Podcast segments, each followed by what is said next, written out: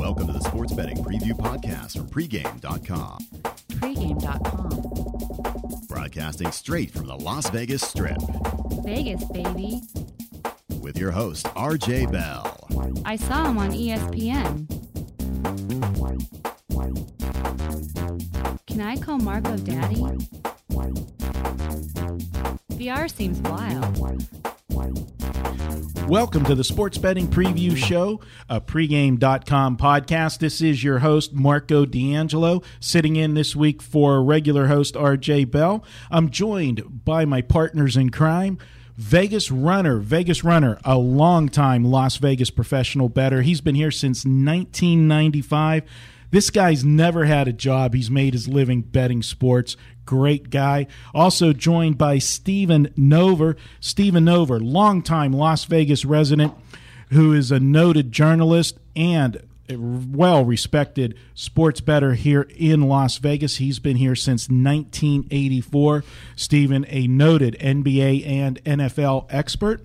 And of course, yours truly, Marco D'Angelo. I've been in this business for 30 years, uh, living in Las Vegas now, I, from Pittsburgh, and uh, we're ready to take a look at the NBA Finals. How you guys doing this week? Never better. It's uh, excitement's in the air, but with the Lakers in the finals, being out here on the West Coast, you could already start feeling it. You're starting to see Laker jerseys out and about. You going to break out your LA gear? Uh, no, probably the Orlando gear, just Really? to be different. Oh, okay. Even Well, though I have a Lakers future, just to be different. Okay, just for stick out in our, just for our listeners, uh, next week is uh, Vegas Runner's birthday, and a great wife he has. She uh, they are going to California, and she has secured Game Five tickets for Vegas Runner for his birthday. Now that is a keeper. That's a wife, buddy. You better. pending no sweep. I- I'm hoping that it's Game Five. And it's it, they could wrap it up because I have a futures ticket. Wow! I don't know when your wife's birthday is, but let me know, and I'll make sure to take you out. and Make sure uh, help Thanks, you brother. uh, help you help you hook her up. Thanks. 'cause- She's a good girl. She Yes, she surprised me is. last night actually to make sure I don't have plans. Okay, no problem. That's uh, that's really nice, VR. That your wife would actually take you to a basketball game. All I hope for in my wife is that she leaves me alone so I can watch a basketball game in peace. She's tired of me complaining because in Philly I was used to going to see all mm-hmm. different sporting events. You know, even though I wasn't a Philly fan because we were booking, and you're not a Philly fan if you're a book. Everybody's betting you Philly. Um, but you know, I just was so I'm always complaining that we don't have it here. You know, professional teams to go enjoy. Well, you have season tickets to the Spearmint Rhino, don't you? Yeah, box seats.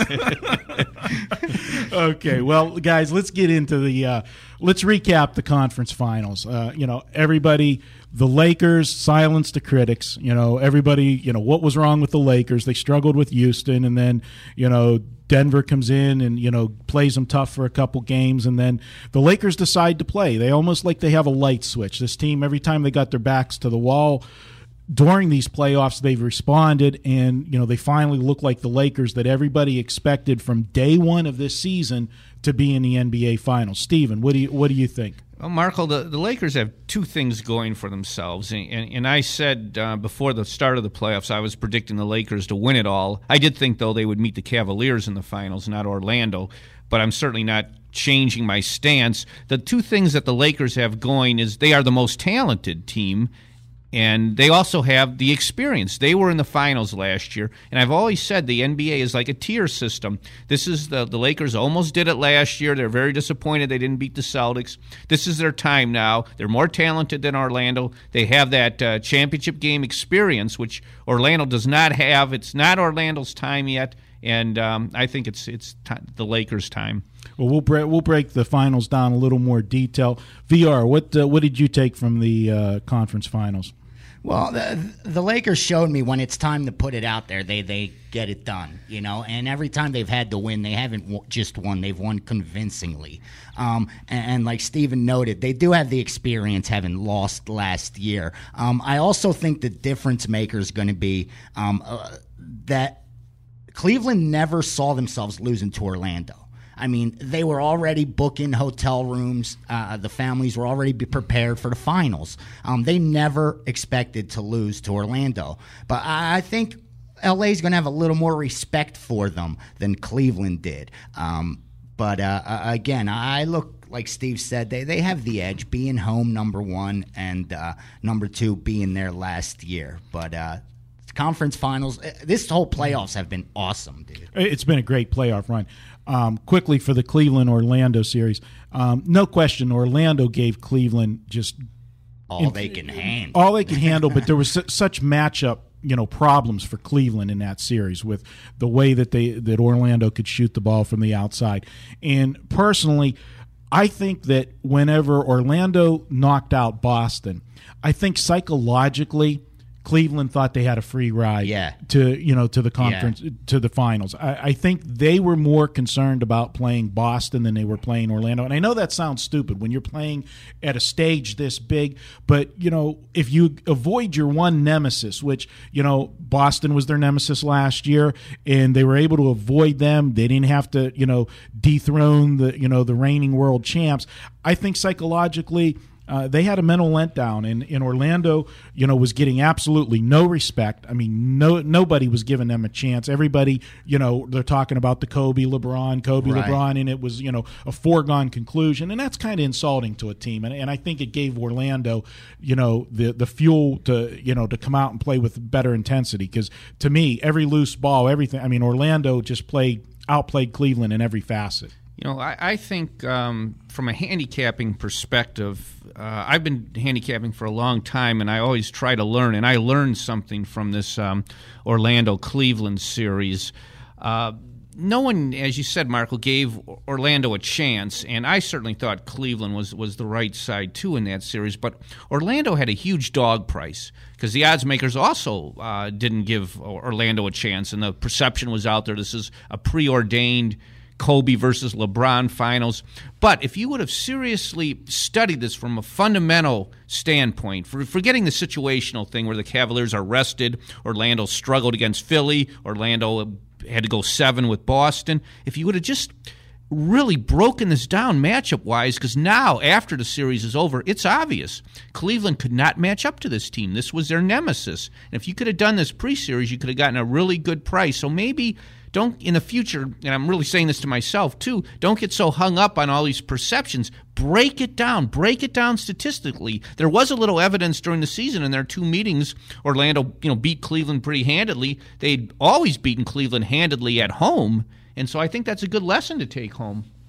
I, I couldn't be happier. I mean, you know me, Marco. I hated this Cleveland team because they they're the one team that was so cocky and they celebrated all season long with their air guitars and high fives and every time they blew someone out, they embarrassed them. Um, by Yeah, or- celebrating on the sidelines when the bench went in and, and shot threes up 30. And the one time that they were the favorite, you saw how they showed up and what class of team they are. They're just uh, not as good as everyone made them out to be. They're a one man show. Um, and they just don't play like a team. I don't. I don't think they're they're their plan is good at all. Their game plan is terrible uh, going in. I, I just there's nothing that impressed me that much about this Cleveland team. Even though I thought they were the right side going in too.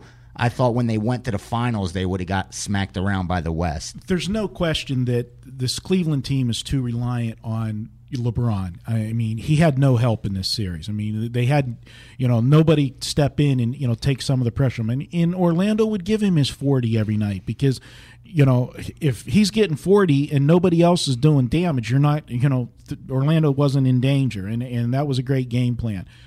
It's been talked to death. We're going to just talk about it for a brief moment or two because I know it's been on all the sports shows all week, but we're going to do it. What about what happened at the end of the game on Sun or excuse me Saturday with the Orlando Cleveland with LeBron just walking off the court? totally classless. Um, uh, honestly, um, I understand you're disappointed, you, you know, but that's part of sport. I mean, you know, you beat how many teams, and, and they stood there and had to shake your hand after you swept them, embarrassed them on their own home court. You remember that Cleveland closed out the series on their opponent's home court, and yet that team had to bow their heads and shake their hands. And what do they do? they do the opposite. LeBron does the opposite, a classless act. I just want to say real quick. It, the, remember, I told you before with the Detroit Pistons, They had beaten Chicago Bulls three straight years, knocked them out of the finals, I believe. And on the fourth year, when Jordan finally beat that Detroit team, Isiah Thomas was so mad and they didn't like each other. And he went to walk into the, the dressing room and grabbed Dumars. And Dumars stopped and said, That boy shook our hand for three straight years. I'm going out there. That's what you do, man. That That's what you It's do as a player. sportsmanship. Stephen, what do you think? Perfectly said by VR. To- totally classless by LeBron. I was surprised by that. Like a spoiled baby, you know? it you know I've been a big LeBron fan the whole time he's come into the league, and and that goes back to you know me being in Pittsburgh, not having an NBA team, so Cleveland was my adopted NBA team, and I loved LeBron. And from a standpoint of the city of Cleveland and maybe possibly what was going through LeBron's mind, I don't condone it. I think it was wrong, and and I really do not like his reasoning the next day with the email to Dwight Howard and everything. Again, I think that was even more classless. But and everyone's approaching this with kid gloves because you know he's believing all that press. You got to remember this kid was a prodigy from 13 years old, so he's been treated like a god since young. I mean, everyone's with kid gloves touching he's, it. he's like, the he's the heir to Michael Jordan. Yeah. There's no question about it. And I think that reality set into LeBron at the end of that game. We all know that he's got one year left in Cleveland. I think the situation going in this year, it looked like they had the supporting cast for the first time that they that he's never had to be able to get, home games. That was it. to get it done this year. I think really anything short of the NBA Finals and a championship for LeBron was going to be a major disappointment. I also think in his mind, getting the championship with one year left on his contract would have created two things. One, it gets the pressure off of him, and if the town, the city of Cleveland has that championship ring, maybe they can dig deep to get the money that they need to keep LeBron there.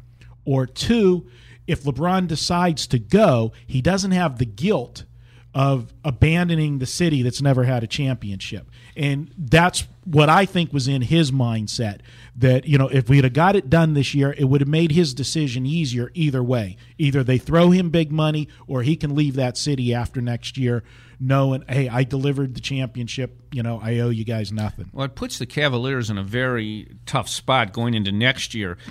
Obviously, they need to help LeBron. They need to bring in free agents. What big free agent, though, is going to go to Cleveland knowing LeBron's only going to be there one more year? LeBron will not commit further, and uh, so they're not going to do it. So it looks like I I doubt then if Cleveland can, you know, get better. That's again, that's why this year was the you know, was the, the crisis year for them to get it done. I'm so glad. Okay, let's switch gears. Let's give it a preview. Um, Orlando beat the Lakers both games in the regular season. Now, the, the big note is Jameer Nelson was in the lineup in both of those games. There's talk that Jameer Nelson's going to try to play. Let's be realistic. If he plays, he cannot be anywhere close to 100% effective. The guy's been out too long. He won't have his game legs. Um, and his style of play, that slashing, quick guard, you don't want to be doing that if you're not at 100%. Well, also, Marco, what about team chemistry? I mean, I, I've never been a Rafer Alston fan, but hats off. I mean, he and Anthony Johnson have been doing the job, and, and you're talking chemistry at a point guard, the most important position as far as team chemistry. So, you know, I don't know how much of a plus that is with, with Jameer Nelson if he's able to play. The way I honestly, I don't think it's a bad thing. I think if he suits up, it'll be a positive mentally because this Orlando's a team. You know, they play as a team. They look towards their bench. Um, I don't think he's going to really disrupt the rhythm that much because I don't think he's going to be expected to do much. I mean, the guy hasn't played since February 2nd. So, like you said, he's not in game shape. But then on the positive side, he's also not been banged up. He hasn't had to go through a whole season. So, if anything, he could be fresh as well. I think given in spurts to insert a little energy in, in certain spots, give a little, you know, enthusiasm, a little confidence at times. I think if used correctly, I think this is a positive for Orlando, not a negative. Personally, I think it's a smokescreen. Yeah. I think they want to plant the seed in the Lakers' heads that he's Because going he to play. dominated them. that you know it gives them something else to prepare for and then you know anytime you got to divide your attention in preparation you know that's an advantage. Um, not that I'm ever going to say Stan Van Gundy's ever going to win uh, any coaching uh, smartness awards on my part. I, I'm not a, not a big fan of him, but I think it's done for smokescreen. I also agree with you 100% on Stephen on the chemistry. There's an adage in football, and I hate every time I hear it. A player doesn't lose his, you know, his position. lie. due to injury. It's a lie. That, that's a bunch of crap. If I got if the backup is playing well and this team is rolling, why in God's name would you would you want to change it? Yeah, so Belichick would sit out Brady and bring back Drew Bledsoe, right? Right. You yeah, know, it's, uh, exactly. you know, I agree with you. The chemistry's there. Now, if he can play and use it as an emotional situation, I think coming off the bench in spurts at times in the game, I think would be okay, and I think it would be it would work well. You're not going to break the chemistry of Alston. You're you're not gonna you know you're still going to plant that seed that the guy can play. And you know, let's say you save him to game three and you're back in Orlando. It'll it'll almost be like you know, you know Frazier coming out of the locker room. Yeah, You know, it isn't a Yeah. bad thing. you know so i i look for it that way that's my take on it um can the lakers you know can the lakers deal them out what do you make of the two regular season games how much stock do you put in it No, no stock. Uh, the the Lakers catch a big break with uh, the four days in between games. Now they get to fully rest because I thought they'd be tired in that game six against Denver. I was on the wrong side of that game. I thought Denver would win that. Uh, L.A. being tired and going into that. Uh, uh, high altitude, but they came out with a killer look, knowing that look, let's take care of this. We'll get plenty of rest. The NBA gives us a break with their TV uh, situation, and they're going to be rested. what do you think Myself, honestly, um, you know, I have a future on the Lakers to win this series, so it's no secret I want to see them win the series. Um, I'm not going to hedge, not because I don't think Orlando can't beat them, because Orlando can beat this Lakers team in, in a seven game series. But I just think they have so many factors going their way. They have so many advantages to win this series. They're home number one, and now it's using the two three two. It gives them even a bigger edge. Um, and this is a team that was forty four and seven at home, so you know that's going to be pretty tough to, to for Orlando to overcome. Um, number two, they lost last year. They were there. Um, so I think it's a very tough hurdle for Orlando to, to be able to overcome. I think we'll be able to tell how this series is going to go within the first half of the first game. If these refs get caught up in the LA crowd and the hype of the celebration of LA in the finals and call quick fouls on Howard, um, then this could become a quick series. If they let him play and let him be that monster underneath and take Bynum to school, then Orlando can prolong this series and stretch it out to six, seven games, and who knows what happens. So I, I think the first half of game one is going to be extremely telling on how these refs are going to approach it with Howard. two things that I took from the, the regular season meetings. Um, one of the meetings, uh, first of all, for Orlando, neither of the games were back to back for Orlando. Uh, one of the two was a back to back for the Lakers. They were playing on back to back nights. Um, the other point is Orlando, when they played the Lakers, were playing the Lakers at the peak of their season when Orlando was the beast of the East, you know, and then they kind of, you know, went to the three seed later in the season. I think that the fact that they were playing their best, the caught Lakers in the game that the Lakers didn't play a back to back. The Lakers were coming off one of their arch rivals, the San Antonio Spurs, the game before. So, scheduling wise, Orlando had the advantage both games. Scoring wise in those two, games, even though Nelson had huge games in both, what happened in those games is Orla- Orlando, which is their trademark, they had balanced scoring. They had in the one game four players in double digits. And in the second meeting in LA, they had five players in double digits. Anytime you spread the scoring around like that, you're going to win the games. You, you know, And you're they not shot forty three percent from the three point line in LA. And, and, and honestly, not to cut you off, Marco, the one thing I wanted to add, so I don't forget, I think that's going to be huge. Orlando's a team that attempts twenty six three pointers per game, and they hit close to forty percent of them. Being on the road for this series and, and being a team that relies heavily on the three, I, I think that gives them a disadvantage again. Um, but the Lakers are going to have to step it up against the three. You know, you can't let this team take 25 shots and hit 40% on you. Well, um, part part of Cleveland's matchup problems against Orlando was a height disadvantage Yeah. against Lewis and Turkoglu, and LA does not have that problem. Uh, they have Trevor Ariza and Lamar Odom. I mean, they match up better, and that to me is yeah, Howard's going to do damage inside, but to me. Orlando lives and dies with their gonna eat that perimeter guys. well, they they live and die with their perimeter guys. If Lewis and Turkoglu are not on, they're not going to win. And I mean Howard, for all his inside dominance, he's not in the class of LeBron and Kobe. Absolutely. I think it's going to be a great series. Um, we'll see. It starts uh, Thursday night. We're taping on Wednesday, so uh, the series starts tomorrow, and uh, all of our guys at uh, the site, uh, the Pro Cappers, will have their plays, you know, up and available. Some of them have them up today already, and uh, we'll be looking forward to Game One Some are even twittering them. Uh, that's a little inside joke. VR couldn't wait for the finals to start. He actually thought they were I thought the on game Wednesday. was tonight. I'm used to the final starting on Wednesday. Don't you remember? They started on Wednesday, and and I, I thought game one was today, especially since I've been seeing nothing but damn Laker jerseys in the sports book.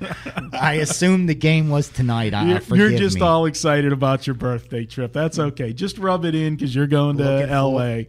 You'll be, you know, I know the twitters will be coming from the beach. you know, you'll be, you'll be saying, uh, you know, so when the, the camera's panning all the celebrities, Jack Yeah. Nicholson, uh, Ace, there. when I wake up in the morning, my hair looks like Jack Nicholson's. All right, that's been a great first segment, guys. Uh, we'll be back here in just one moment for segment two, and this is the Sports Betting Preview Show, a pregame.com podcast. For the best deals from trusted sportsbooks, visit pregameaction.com. Welcome back to the Sports Betting Preview Show, a pregame.com podcast. In segment two, we're going to talk about some baseball. And yes, they're back. The evil empire, the New York Yankees. VR, you know, this team, you know, they've gotten a lot of trash talking this year. They started out slow. They got the big payroll. All We were that. laughing at 'em. We we were doing and and look, you know, you look down. Here we are, the beginning of June. Who's in first place in the AL East but the New York Yankees? And again, we're you know we're taping. It's audio. You can't see it, but Steven Nover's got his New York Yankee hat on here. yeah. He's sporting it. I know, but Steven, all the cool kids they, they turn the hat slightly sideways. You know, you got you got to get with the cool kids. I usually have mine on too. So well, I'm not cool. I was going to wear my Mickey Mantle shirt. You know, that's, uh, Old school. VR, what do you what do you uh, make of the uh, the they Yankee started Red- winning at home. Remember, they weren't the first. When when a team starts in a new ballpark, you have to sit back and watch how how they're going to play there and, how long it's going to take them to get used to playing there. And the Yankees were a 500 team and worse at home through the first 20 games, 25 games. That was the difference, I believe, because if you remember on the road, they were about 500, which isn't that bad. I mean, if you could go a little better than 500 on the road, more times than not, you make the playoffs in baseball, or at least you're you're contending. And I think that's the difference maker and this offense, man. I, I said it when before the year started. Um, how impressed I was by this offense, one through nine. Um, uh, you have to pitch. So uh, once them bats got hot, it was going to be hard to beat this team, and that's what's happening. I think they're they're putting up runs and uh, they're winning games. Going back to one of our early podcasts at the beginning of the season, you know, we talked about the new ballpark and that the Yankees were going to be overpriced. I mean, the Yankees are always overpriced no matter what because, you know, they're one of the most popular franchises in all of sports. So you're going to pay a tariff anytime you bet the Yankees. But to couple that with all the hype of the new stadium, you know, the big free agent signings that they have every year, that you know they were going to be a go against you know all you had to do was hit 500 and you were going to make a healthy profit because they were going to be big dogs Um, so you know, again, it pays to listen to all of our podcast, um, and that'll be a segue into the second team that I'm going to talk about. But one, uh, you know, flip it to Steven uh, about the Yankees. What do you think the big turnaround is? Well, you got to be careful going against the Yankees. I, I think there's um, you, you look at their power and their stadium, but there's some intangibles. These guys are a great fielding team. They'd gone 18 games without making an error. And if you're going to go against the Yankees at their new Yankee Stadium, you have to do it with the right pitcher. And now you got to be careful about what pitcher you go with. I, I, was thinking about taking Texas on Tuesday with Padilla at a big price, but he wasn't the right fit. I mean, you can't really take a pitcher who um, you know wants to challenge these guys with high heat. But you can't really take a nibbler either because the Yankees are a very patient team. This team has the best record in the American League the second best record in all of baseball, and yet they're 26th in ERA. So with absolutely no quality pitching, um, they've been able to. I mean, they're not. I wouldn't say not quality. I would just say not stud pitching. Well, you know what I mean? Like they have some big names, and you would expect more from them. Well, CC got off to a slow start, and I, you know, I went against CC at the beginning because he's never been to me a pitcher that I thought would be able to handle the media that he was going to face in New York. I and mean, he gets hot late too. You know, yeah. in now you know he's he's found his groove. I mean, you know, now he's he's pitching like the stud that they paid him all the money for. So you had you know his ER ERA was big at the beginning of the season, and let's face it, they're knocking the ball out of the park in you know in Yankee Stadium. You know, I mean, bring back the Bronx Bombers. I mean, it's they're flying out of there. Wow. Crazier thing is not to, to cut you all that you know we always say they're overpriced. They're overpriced. If you were flat betting the Yankees hundred dollars every game heading into tonight's game, you'd be up a unit and a half. You'd be up. Hmm one and a half. Even after all the juice, after yeah. all the vig, they're only thirty-one and twenty-one. But you'd be up money. You know that that's pretty impressive to me. Yeah, you know, good point. Even though they got the right great record, they're not. You wouldn't make be making that much money. Uh, I tried to get, to get an an under to work there. It did work, but boy, I had to sweat it out. It was a couple weeks ago in interleague with Cole Hamels pitching. I tried to go under nine, and he was pitching against, I believe it was Teixeira and I, I, watched the play, and Teixeira broke his bat in half. I'm thinking, well, this is going to be a pop up. It was a home run. I mean, this just didn't clear. It went about six, seven rows in on a broken bat. I, will tell you, to me, the turning point for the Yankee season um, was the Minnesota series a couple weeks ago. They had a four game series against Minnesota. They trailed in every single game of that series. They came back, tied games up in the ninth inning, sent it into extra innings, won it's something to you know, and this will be a thing that you know we'll put as a pregame nugget. When you see a team have a series like that where they scrapped and clawed, come from behind, and that is what starts winning streaks. That builds chemistry. That you know that they were they should have lost they could have easily went zero and four in that series, and they went four and zero, oh. and that that is what catapulted this winning streak. And the no error you know, when you have a reason to go to the ballpark and, really play, like, I mean, you see this team, which isn't known for their defense, and they're going after it, man. Like, I mean, they, they broke the record or yeah, they broke it right. They and they tied it. Then yeah. they broke it. The record for no er- errors in a game. And, and, you saw them in their games. I was I ended up watching their games even though I didn't have the money. And BK had them the other night. Had the Yankees big, and I'm sitting there cheering them in. And I don't even have them, but I was just enjoying watching them go, get after it. You know, when you have a, that extra incentive in in sports is so huge, and as a handicapper uh, for betting, just little reasons like that. If you could pick up are, are huge. You can make money off them. Absolutely. Moving to um, the second team I want to talk about here is again listen to our podcast because you know we tell you things we we look at teams that are maybe ready to make moves up or make moves down and here's a team we talked about you know a week or so ago the Philadelphia Phillies we said that this team is ready to make a move they started the season slow they had the hangover from you know, winning the World Series and all of that last year. Got the slow start. Their ace, you know, Hamels was pitching horrible to start the season. All of a sudden, you look here, we're at the beginning of June. Who's in first place in the NL East? But the Philadelphia Phillies, and they're playing great ball, and they're continuing to do it on the road. best record in baseball on the road, 18 and 6. This this team's incredible. They still have a losing record at home. Uh, They do. What's up with that? You're the Philly homeboy. I don't get. They ha- they have. Could you imagine when if their pitching comes around?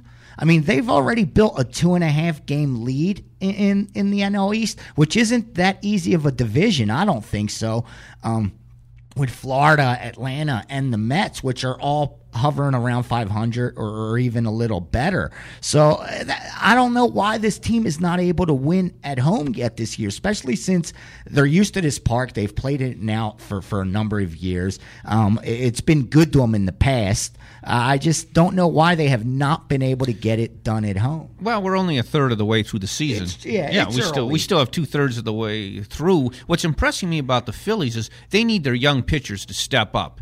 And they got this rookie pitched his first game, looked real good uh, on Tuesday night. Bastardo. Bastardo, Happ has looked good for them. You know, these young guys are, are really stepping up for them. And, and look at that. If when you look at that lineup, I mean Rollins, Victorino, Utley, Howard. You know, th- that's And, some and Rollins, offense. Rollins there, has man. not had a good year No, yet. no, exactly, exactly. Uh, they finally, you know, they started hitting the ball too. I mean, they're they're scoring runs now that you know helps those pitchers. I mean, they put up a ten spot last night. Uh, you know, they had uh, nine runs uh, three games ago, four and five.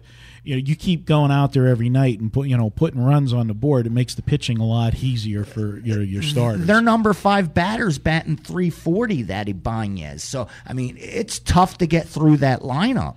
And I think, and this is going to segue into the third team that we're going to talk about, but this is a good time for them to make some separation. I think everybody believes that the Mets are the team, you know, the the the most logical team to contend Mm, with sure, with, with Philadelphia. and- You know, but right now, um, you know, Stephen, you've got a lot of thoughts on the New York, you know, Mets and the injury situation. Why don't you, you know, tell us about them? Well, I'll start off by asking a question, Marco, to you in VR. Why can't the Mets hire a good manager? I mean, every year, Willie Randolph, Jerry Manuel, come on. Yeah, from from bad to worse. Yeah, I, I- I mean, they got a lot of problems. They've got injuries and they've got sickness. Uh, they had uh, their middle infield was, it was down to like Ramon Martinez and Alex Cora, and these guys are hurt now. I mean, we're going all the way down to Wilson Valdez. I mean, that's your starting shortstop right now. Yeah, yeah. I mean, you got problems. I mean, Delgado's out, Church is out, Reyes is out, um, Beltran's been sick. Uh, they've got some serious problems. Putz hasn't done the job as their setup man. No, it's like you said. When you look at that lineup, you know, and Santos and, Valdez, and I mean, Yeah. they're this team is is suffering from injuries. But what's surprising is they're twenty eight and twenty three. I mean, somehow they're still surviving, and somehow they're still always favored. Well, even though he lost uh, last night to the Pirates, Santana's almost good for a win every time. You get a great start from him. They- They've been wasting some of his efforts. I mean, he- they- Tell me Yeah. about it. He's on my rotisserie team. I, I paid top dollar for him. It's very frustrating. Yeah, they, they he has, he has. And, and like you said, and I can't resist. You know, Putz has been a real putz for the in the bullpen. But but He what is do you on think? my rotisserie. What what's going to happen now with the Mets? They're a team that's won six of their last ten, but they're also a team that's lost three of their last four. So what's going to happen in the next ten Fade him, days? fade them, and play under them. I, I agree. I, and I'm a te- I'm someone that I like the Mets. I you know uh, in, in the National League, I thought they would be good this year. Health has been the problem. Has been the issue. We haven't seen this team 100. percent I don't think all year. Um, and if they were 100, percent I, I think they're a very capable team, even with lack of management, like Steve said. they got to get they got to get some bats back in the lineup. I mean, in their last, uh, I'm looking at their last five six games. They've uh, they've only scored over three runs once. Yeah, and- you know, and the one three time it was a one, loss. You know, so you know they got to get some. You know, because they're not. You can't win every game two one and three You know, two. they got a really good looking rookie outfielder, Mar- Fernando Martinez. You know, high, highly touted. So what does he do? He, he hits a pop up, doesn't run it out. Of course, they drop it. you know, what does that tell you? I mean, what's going on with that? You know, that's, you know the the manager situation in, in New York. Uh, you know, it's New York is just different than any other city in the. country. I mean, the media, the newspapers. I mean, you're under constant scrutiny. It takes a certain kind of you know manager to be able to handle that, and you know and that's why you know Yankee wise, and you know look what he's doing with the Dodgers. Joe Torre's a mastermind. Joe Torre handles all the pressures. He he able to handle superstars. You know, you need a certain disposition to be able to manage in in New York, and and I just don't think these choices were there. Joe Torre's probably headed to the Hall of Fame as a manager. He was also a very good player too, but not as some brilliant strategist, which he'll never be accused of being, but just maybe as the all-time best manager as far as handling the media, handling the players, you know, having a, a right environment for certain teams. Absolutely. Yeah, I, I couldn't agree more. That any way you look at it, that that's where the problem is. He's the ultimate players coach. I mean, he he can he can be your friend. He can be a father figure, and and he can get the job done. You know, when he's got to make decisions. And I just the Yankees were stupid for letting him go. The Mets are on the road, and then they have homestands against the Phillies. And I think you're right. I think they're going to be a high priced team that you could look to fade. Maybe uh, back the Phils there as a, as a dog. Definitely a big series for them. Hey, that's a great second segment, guys. Um, we're going to be back here for the third segment, which is uh, everybody's favorite segment. Uh, I give away some of RJ's money, and we give you guys some winners. So we'll be back in one moment. For free real time odds, lines, and scores, visit pregamelines.com. Welcome back to the Sports Betting Preview Show. This is our third and final segment. This is my favorite part of the show giving away RJ's money, and we'll have some free picks for you too in this segment. Let's get things started with our coupon for this week. And every week we give you guys, for listening to the show, a coupon. It's good for $10. You can go to our site, go to Pregame Pros, and you can check out all of our hot cappers. And I'll tell you about one hot capper in a moment. But if you use, since it's the NBA Finals this week, type in with a checkout. When you go to checkout, put finals 10. That's the word finals and the number 10 and you will get $10 off your order. It's a one-use coupon and you can use that coupon from now through Sunday or excuse me, through Monday. It'll be good through Monday. And I want to tell you Larry Ness, Larry Ness a longtime capper here at uh, in this business and here at pregame, he's on a run in baseball. He's having a great season in baseball. His 20 star plays are 19 and 7 for the baseball season, but his 20 star perfect storm plays a perfect 9 and 0 this year. So check Larry out and all of our other red hot cappers. And uh, before I get to our free pick, just a reminder be sure to check out. It'll be up uh, late in the afternoon on Thursday. I will be doing a Belmont preview for all of our horse followers. I'll break down this year's Belmont for you. That podcast will be up and live sometime uh, late Thursday afternoon. And as we swing it to the free picks, uh, we're going to kick it to Vegas Runner first in uh, VR. You know, you're tearing it up uh, right now, baseball and basketball. And, you know, I want you to tell uh, our listeners about your Bet Like a Pro program and just a great way to, you know, get locked up with VR. Yeah, I'm, I'm doing really well, man, right now. I'm seeing things clearly. Uh, my The projections I use for Major League Baseball are really doing well. So I'm really looking forward to the next few months. Um, the Bet Like a Pro is probably the best program pregame has ever come up with. The concept is incredible um, because my guys don't get charged them weeks we lose. Um, so far, like the Bet Like a Pro program, if you start it from the when we kicked it off, um, it's up almost 20 units. That's not counting what we won in boxing and the fights, um, any other exotics. It's not counting um, any teasers, that kind of stuff. A lot of pushes that were wins. Um, so they're ahead. You know, you're definitely nicely ahead. But the bottom line is during the year, you're going to have some losing stretches any way you cut it.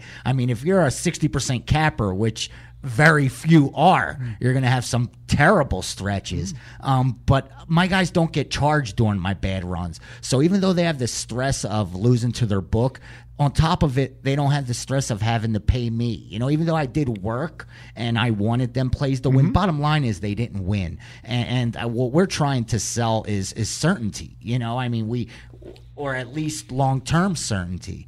And I love getting rewarded for um, doing a good job. And, uh, you know, I love it. I'm excited. I, I'm getting great response from it. More and more people are signing up and seeing that you can make money in this racket, but it's long term. You have to be disciplined. You have to approach it like a business, and it will pay like one. But it's not easy. If it was, why the hell would anyone go to work?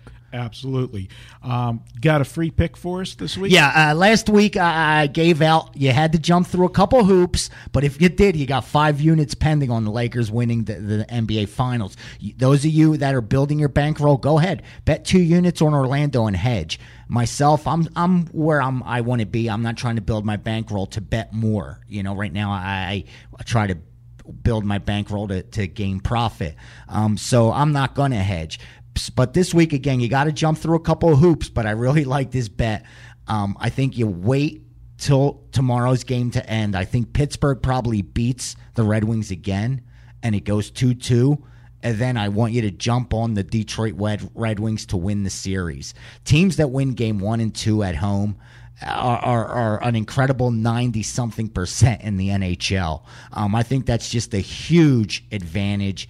Um, this team has beaten Pittsburgh last year, so they have that going for them. And I think they're just going to be too much for this Pittsburgh team. I think they'll be able to close it out within six. So I'm definitely going to end up giving that out to my clients that following day when it does happen, at least a three star series bet. So that's my free play. Bet the Red Wings to win the series, but sit back, let it go two to uh, two first, unless you're willing to lay the price it is right now.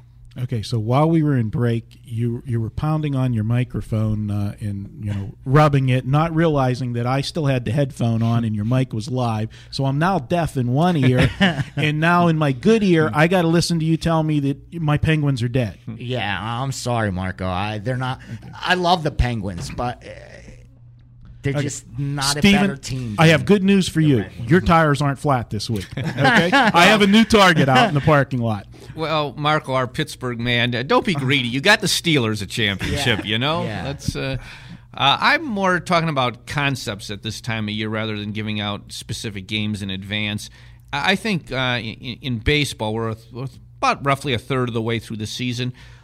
Look at some of these teams uh, that are, are doing well that may be a little bit surprising, and then break down their schedule and find out if they're if most of their games have been against non 500 teams. I went and did that, and what have I come across is the is the Detroit Tigers. They've played mostly a soft schedule, and um, I think they're a team now to now to fade. Uh, just talking in general terms here. Uh, Porcello's been great for them, but uh, he lost the other day, and I I just think it's it's time to. They've been playing over their heads. They've had a soft schedule. Their schedule gets tougher now. Fade the Tigers. Okay, and you mentioned the young pitcher, and uh, we'll throw out another pregame nugget. Um, I've always been a firm believer that pitchers have an extreme advantage over the hitters first time around the league. When you got these young guys, you know, coming up, and the first time teams see them, they're the side you want to back. You want to back the young pitchers as they start facing teams for the second time. That's where you're going to get the value. You know, these some of these pitchers are overrated, and um, you can pick up some nice dog prices. So good point, Stephen. Um, anything on any streaks you want to tell us about? Anything going? Uh, Um, I've been doing well in in baseball. The, the latter part of May and so far the early part of June, I'm I'm eight and four uh, in baseball with my last twelve picks. And my, my style, I don't give out big favorites. Uh, my style is, is mainly totals, dogs, and, and short favorites. Absolutely. Um, I'm going to go to you. My free pick last week, we gave you a pick. Uh, we told you to take the Detroit Tigers, the game that uh, Verlander pitched, and we told you he's been a stud um, over the last uh, four or five starts, and uh, they came through for a win for us. So I'm going to give you another play where we're going to look to isolate a pitcher. And uh, quickly, um, I've been on a very nice run in baseball. Uh, my baseball and basketball plays, uh, we're on a 15 and four run with our last 19 plays. Uh, more importantly, uh, you know, not more importantly than 15 and four, but the first month of the season um, in baseball, I let my Pittsburgh team kind of just sit there and dissect the, the situations. I've been pounding my plays with the the Pirates going with or against or using totals. I, I've just been zigging and zagging and, and hitting the totals, and we're on a nice run. And it's upped my record in 2009 involving Pittsburgh teams to 21 and eight. Um, so it's you know going good. And actually, my free pick's going to be involving a Pittsburgh uh, situation. Uh, they played the Astros last weekend, and um, I actually had an under in the game uh, that Hampton pitched. Uh, and the game ended up being 2 1. Um, they're going to be in Houston this weekend. I am going to go with the Pirates to beat Hampton, facing him for the second time um, in a short period of time. I'm going to take the Pirates on the road. You should get them as a dog. And so just bet Pittsburgh against Hampton, the game he goes during the weekend series. And uh, that's going to be my free pick this week. Um, guys, again, we're going to have the Belmont show.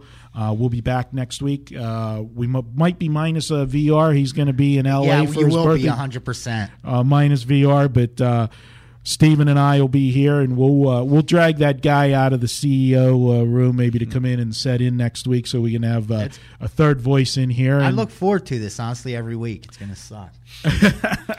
okay, well, it's really going to suck for you, and your tires are flat today, but uh, that's okay. Hey, this is Marco D'Angelo along with Vegas Runner and Stephen Nover, and this has been the Sports Betting Preview Show, a pregame.com podcast. We'll be back with you next week, same time. Good luck to everybody this week.